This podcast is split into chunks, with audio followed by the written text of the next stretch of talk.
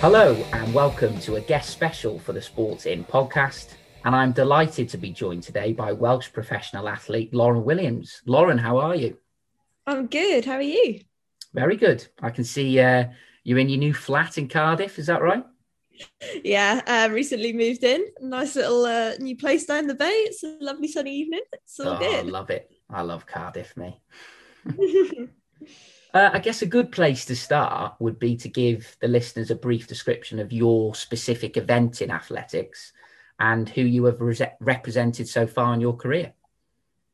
Um, so yeah, I do athletics. My main events are the 400 meter hurdles and sometimes get made to run the 400 meter flat as well.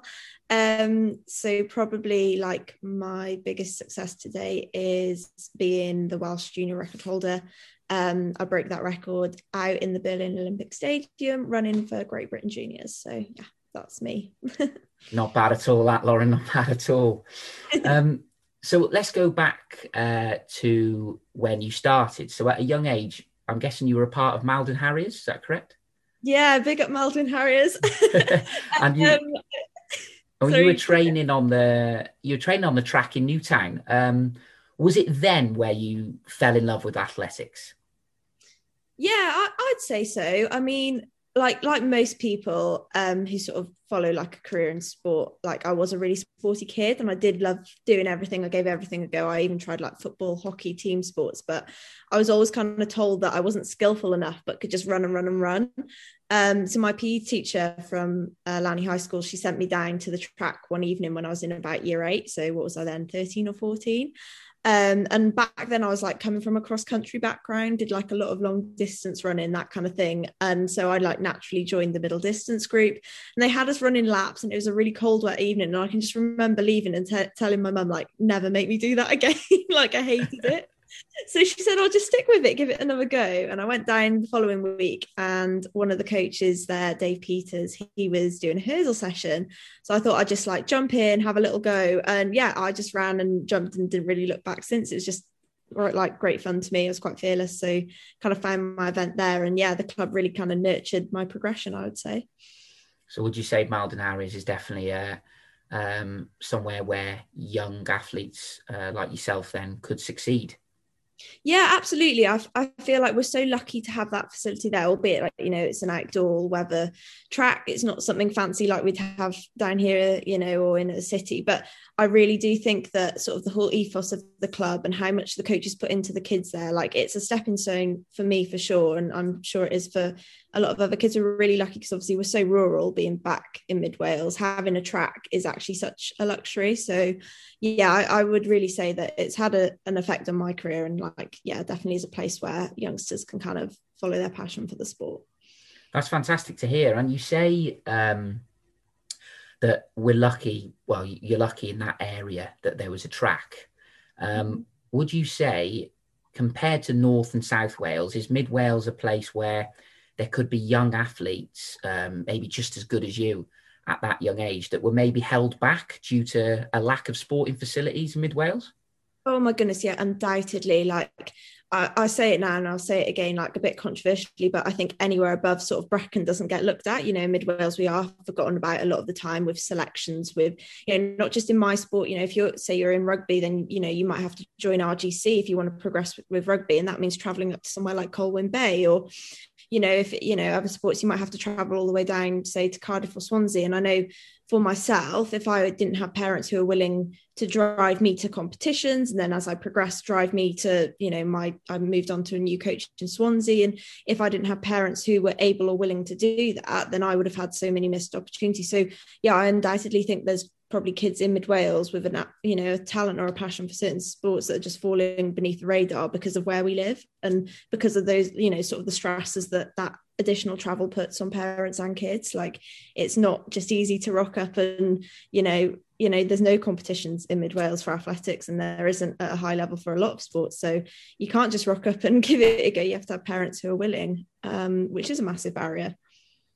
So do you think you could be a, a sort of ins- inspiration for uh, young talent in athletics for Mid Wales? You know, do you ever go back and maybe do some promotion there or?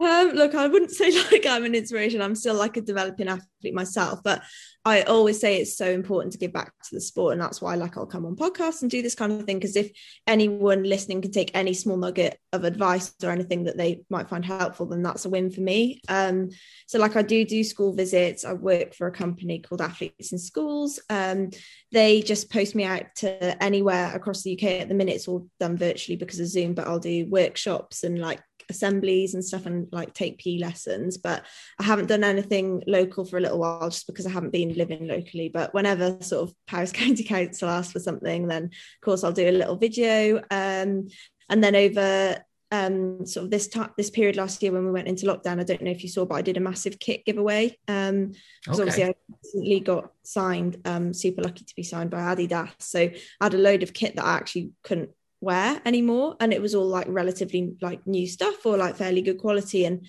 I remember when I was growing up, like, you know, you'll probably be the same. You'd go through so many t-shirts and trainers because you'd just be growing, growing, growing. Yeah. You'd be growing out of stuff within six months. And it's really expensive to buy this stuff. You know, a Nike top can be about 40 pounds. So I had all this stuff and I thought, well, if I can't wear it, I want the like the kids to be able to make use of it. So um, I just advertised it through Maldwyn Harriers Facebook page, and then um, a few of the schools like Llanfair and Newtown and Llani, and I posted out. I think it was about sixty three packages in the end, just of like different bits of kit. I was like inundated with messages, so. I do try where I can to kind of give back to the sport. I'd like to do a bit more in the local area, but I'd never call myself an inspiration. I just like to help out, really, you know a very humble answer, I'd say there, Lauren. Um, but you, you mentioned Adidas there. So is that a case where, because I'm suppose I'm a bit naive to this, do they approach you in in sort of like what they want you to do, promotion, etc.? Yeah, um, it's kind of it's all contract dependent, but um, I signed with um, an agency, Forte Sports Management, two years ago now after that race in Berlin. And basically, they've instigated the whole thing with Adidas. Um, so they build the relationship and say, look, we've got this athlete, Lauren, this is what she's achieved, this is her aim. So, like, aiming for Commonwealths or European under 23s. And then they then, you know, get to watch a few of your races, that kind of thing. And if they think that you know you're an athlete that fits their brand or an athlete they want to support they might make an offer um, so at the minute, I'm kit contracted only. So that means that like I'll get race bonuses and that, but it's not a salaried contract. It's just that they give me kit. Um, and there's different reasons for that. At the minute, I've probably not achieved as much as I could in the sport. So If I signed a contract now, it might mean that I'd sign, say, a 10k year contract, but run really well this season and then be worth more than that. So that's the reason why it's just kit. And then um yeah that obviously i mentioned to you before like doing stuff with say sports direct if i was contracted like in a salary form with adidas i wouldn't be able to shoot wearing other brands so you couldn't wear nike or puma and that kind of stuff so then you're unlikely to get asked to do shoots if you can only wear one brand if that makes sense so then yeah. that sort of cuts your earning potential as well. So that's kind of how that one's dealt with. But obviously, depends on your level, depends what your contract is, all that, kind of stuff. But most of the time, it comes through a race agent. Like they don't just approach you. You know, you don't just get that message on Instagram like, "Hey, Lauren, want to run into Adidas gear?" Um, yeah, that's kind of how that one's worked. But yeah. So Sports Direct, um, do you do you have to do some like videos, advertisement? What's what's the crack there? Yeah, to, to, be honest, I was a bit mad. I didn't really know where that came from. I just, um, my, my agent Dale, he just sent me a WhatsApp. He was like, uh, "Fancy going to Liverpool two days next week to do the Sports Direct like spring summer campaign?" And I was like, um, "What? Okay." um, so I went up there two or three weeks ago now, and um, yeah, I, I did. It was kind of like a mixture of video and video footage and photos. It was really cool. They actually had um, this guy. He was from like the football um, department of Sports Direct, and he um, was kind of like on rollerblades filming us alongside as we ran. But obviously, for like football stuff, like a lot of it's in motion. They have to like rollerblade alongside to keep up with footballers or like use drones and all of this kind of stuff. So it was a really cool day. But that should actually launch the end of this week. So hopefully, if you go to a Sports Direct in Telford, Pat, you might see me there. yeah, I love that. Well, we have got one actually uh, on the Wrekin Retail Park. Oh, fantastic! So, uh, yeah. Let's see a little selfie. oh, I love it. I absolutely love that, Lauren. Um, now, you mentioned before about Berlin. Mm. So I want to talk to you about this. And uh, you were a junior athlete representing Great Britain at the time, weren't you? And for me, you were competing in one of the most picturesque uh, athletic stadiums in Europe. Would you agree? Yeah, it was fantastic. Um, and you only went on to break a Welsh record in 400 meter hurdles with an impressive time of 58.09. Am I correct? You've done your research well. so just describe to me the lead up to the day, the day itself, and then the moment you realise you got the Welsh record.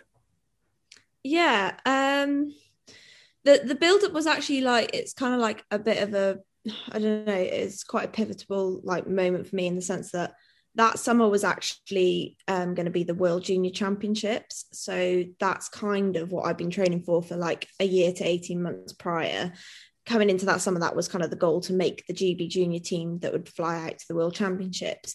Um, anyway, sort of it got to July, and despite being ranked number one in the UK, and I actually was ranked 10th in the world, the I had a phone call from the selectors the day of the meeting saying that it'd been argued, but basically they didn't think that I was going to be a realistic finalist and definitely not a medal potentialist. So to hear that, I was kind of like, right, like, am I being delusional? Like committing so much time to athletics? Like this was my big goal. I've basically been told that they don't think I'm good enough. Um, and I'd done all I could that was in my control to like get a seat on that plane um so yeah after that obviously massive motivation hit i tried to go to training my attitude was just really poor my coach told me to go home until i could come back in a better headspace so i sort, sort of took like two weeks off um and then came back to it i was like do you know what no like not everything's lost. Like i'm still running really well. My times are still dropping. So i continued to race and see the season out. And it got to august and i'd run like some really quick times. And so this opportunity arose and British Athletics rang me that basically prior to the European senior champs that were to be held in that stadium in Berlin, they were running like an international match for junior teams. So France, Germany, and GB would go head to head in like a sort of a warm up meet. Um, and they said, you know, like you've been running quick, like we'd like to select you and take you. So anyway, it was kind of like the end of the season for me. It was the last race. So I flew out there with kind of no pressure. Like I'd missed, you know, World Juniors for me it was just to go there and have fun was the aim. So went out there, obviously the stadium was like it was mad. It was so so nice. Um, the weather it was like 33 degrees, sunny, oh, like perfect conditions. I was in a GB vest and like there was no pressure. Like everything was just geared up for that perfect run.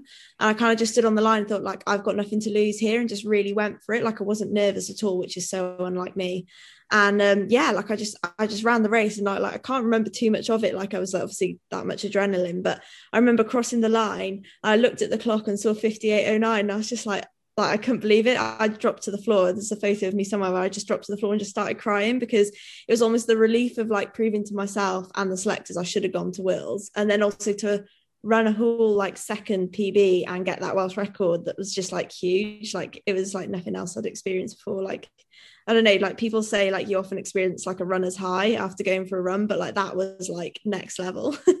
oh, amazing.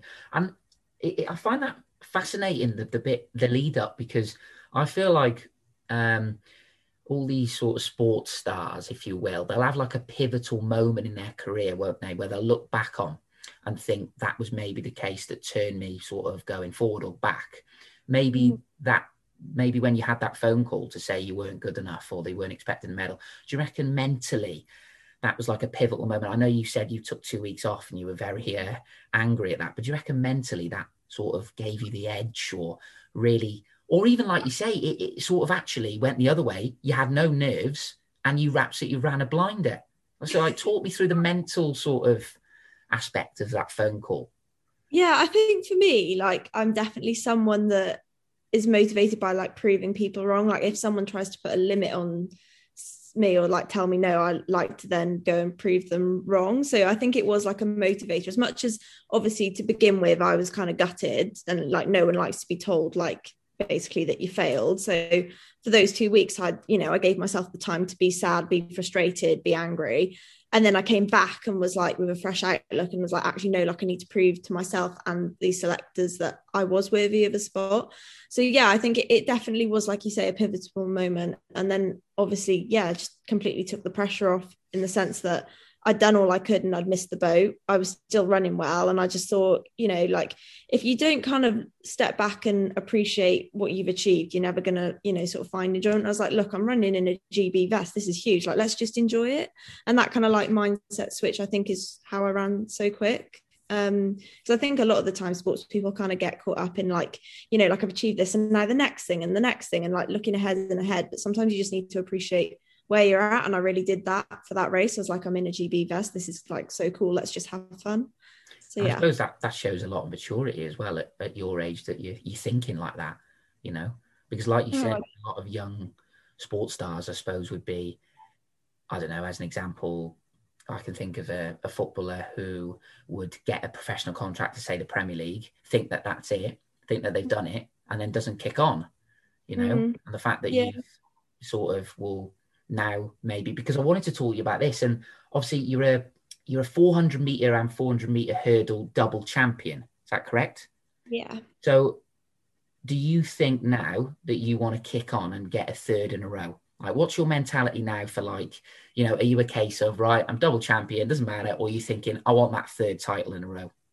Yeah, I mean, like we'll just like for context, double Welsh champion. So it's obviously not like it's a bit different to being like like great British champion over the yeah, two events. Yeah. For me, like I always love to race at Welsh champs because I am Welsh and very like patriotic and proud to be Welsh. And I think it's fantastic that I can go race on my like well now local track in Cardiff. So of course I want to go there and defend my title over the hurdles and the flat. I think the flat for me is more the challenge because it's not my specialist event. But of course I want to like defend my title over those events again this summer, COVID, you know, dependent. But yeah. I think for me the aim is like you say to kick on and like bigger horizons like i want to make that final at british champs again. Um, i placed fifth there this year.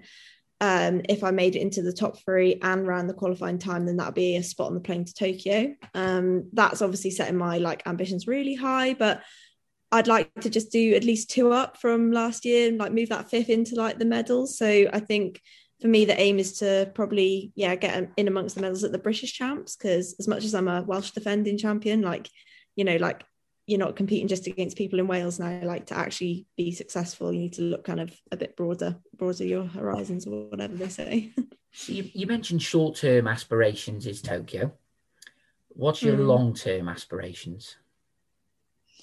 Um, I think for me, as long as I'm still enjoying the sport and, and being relatively successful, whether that's in the form of like continuing to make GB teams or getting support from like brands like Adidas, then I'm I'm going to stick with it. Um, but yeah, I think you never know with sport. I think obviously Tokyo would be like I say, it's a short term aspiration, but if that doesn't happen, and it well may not with COVID anyway, um, then Paris 24, you know, like I think it's every sort of track athlete's dream to run at an Olympics, call themselves an Olympian. So yeah, probably probably still the goal remains the same to make it to an Olympic team, and yeah. Oh, fantastic. And I just want to go back slightly to the mentality. So I wanted to ask Does a winning mentality come from yourself, or is it instilled uh, to you by your coach slash coaches, and especially during the Maldwyn Harry, as you mentioned, you had some fantastic coaches. Was it instilled then? Do you think? Yeah, absolutely. I think like being from mid Wales, like you'll know as well, Pat. Like sometimes I feel like kids can have quite low aspirations, like they might not want to like move away or like necessarily challenge themselves that much because, like, you know, we are living in an area where opportunities are like few and far between because of how rural it is. Yeah. Um, I think that probably for me, this like as you call it, the winning mentality was kind of instilled in me, like largely from like the coaches down at Maldwyn and then also my parents. Like my parents are farmers, you know, don't get me wrong, they don't have like high flying careers or whatever, but they've always told me like work hard and you will achieve. And that's something that's really helped me. And I think like you can be as talented as you like, but you won't have that sort of winning mentality unless you work hard with it and are determined with it. And the coaches at Maldwyn Harriers were great, kind of getting that through to the kids as well. You know, you'd go down and like, yeah, be a social with your mates, but like at the same time, they'd be like, come on now, like, you know, stop chattering, get on and do it. And like they'd always tell me, like, you know, Lauren, like if you actually like, you know, try with this, you've you've got a talent, you could go somewhere. And I remember being told like by one of them like you're good at this and it kind of really like stuck with me like being told i was good really helped my ambition levels and yeah it gave me kind of that winning mentality i guess so i'd say both my parents and Maldwyn like played a big part in nurturing that mentality Oh, that's fantastic. And yeah, that psychological boost, isn't it? Someone telling you, I mean, we all have a little bit of self motivation, but to have that sort of peer motivation or someone telling you, you know, come on, you can do this and you're really good at mm. this, it it just does give you a lift, doesn't it? Mm, you know? Yeah, yeah, um, massively. I think we all like to be told we're good at something now and then. yeah, I wish I got told that. Yeah. Hey, you're good at podcasting. How about that?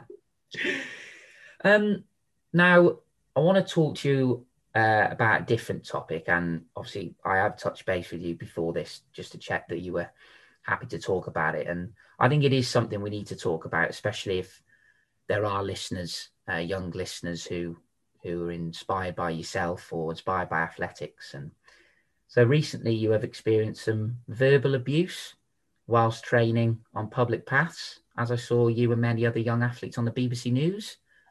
Um, how does this impact young athletes, and and why do you think this happens?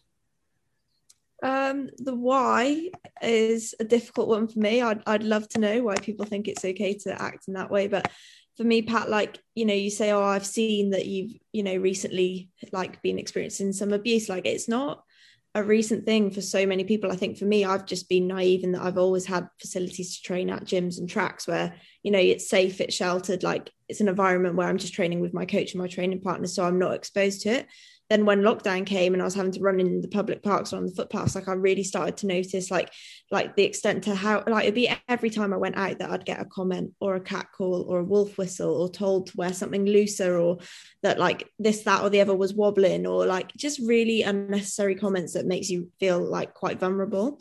And obviously it's such a topical thing at the moment with obviously the tragic death of Sarah Everard. I think it's really highlighting the issue now more than ever that women aren't necessarily safe when they exercise or, or even out walking in public spaces.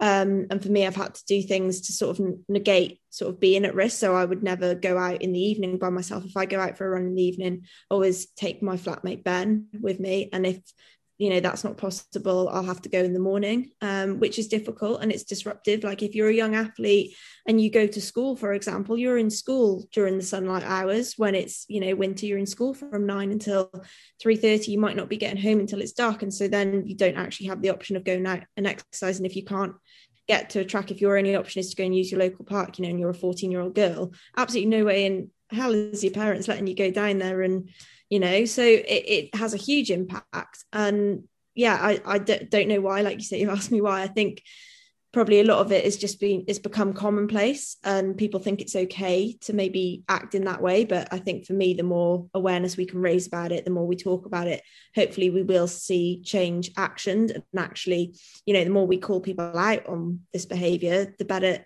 and more improvements we'll see. I think for me what i always like to sort of explain as is this you know these men or whether it's like you know whatever young young boys old men whatever whoever's honking that horn or wolf whistling or cat calling or making these comments i just think stop and think. Would you say that to your mum or would you say that to your auntie or your gran or your sister and kind of make them really like check themselves on it? Because i can guarantee they probably wouldn't be speaking to their you know their mum in the way that they'd cat call on the street street. So it's just really about respect and sort of yeah treating treating women and others with the respect they deserve. You know i'd never drive past and toot my horn at a guy running on the street so why does it happen the other way around? Um so yeah that's ultimately just i'm hoping that by speaking out about it maybe someone somewhere will kind of check themselves on it and change the way they're being. I really appreciate that uh, really appreciate that answer lauren. Um yeah it's like you say it's it's talking about things isn't it? That's the key it's it's mm-hmm. everything in life. If talking does help and time, mm-hmm. um, but yeah, that this needs to be addressed and this needs to be addressed quickly. Um, mm-hmm. Not just our opinion and probably most opinions as well. So thank you for that, Lauren. Um, I want to take you back to Berlin now because I've got something that you might not know. You might know, you might not know. Okay. So, did you know you share a special connection with a certain Usain Bolt? I do in fact know this, Go but on. carry on, Pat. No, you you do the honors. so you have both broken records in the same stadium. There we go. I'm basically Usain Bolt. You heard it here first. so, for those who don't know, Usain in 2009, when he broke the 100 meter and 200 meter uh, records, and then you obviously in the 400 meter hurdles, which we which we touched upon um, before. So, I just wanted to uh, to ask, what do you think of that? That's that's quite special, isn't it? Yeah, it's pretty cool. I mean, like I was under no illusion when I went there. I kind of obviously everyone's seen Usain Bolt's world records. I'd I'd watched them happen on TV and then walking into the stadium because we got to do like a little sort of shakeout or like essentially like a bit of a jog and like stretch after being on the plane in the stadium the night before. And I walked in and I'd only ever seen it on the TV and I was like, this is so cool. And then when we went down onto the track, I walked in the lane that he actually ran the world record. No way. yeah, it was really cool. But um, yeah, I can see why he ran a world record there. The track is quick, like obviously because the stadium is so huge, there's absolutely zero wind, so you just get the perfect conditions for running. Um, so yeah, quick track, great vibes. Would happily go again.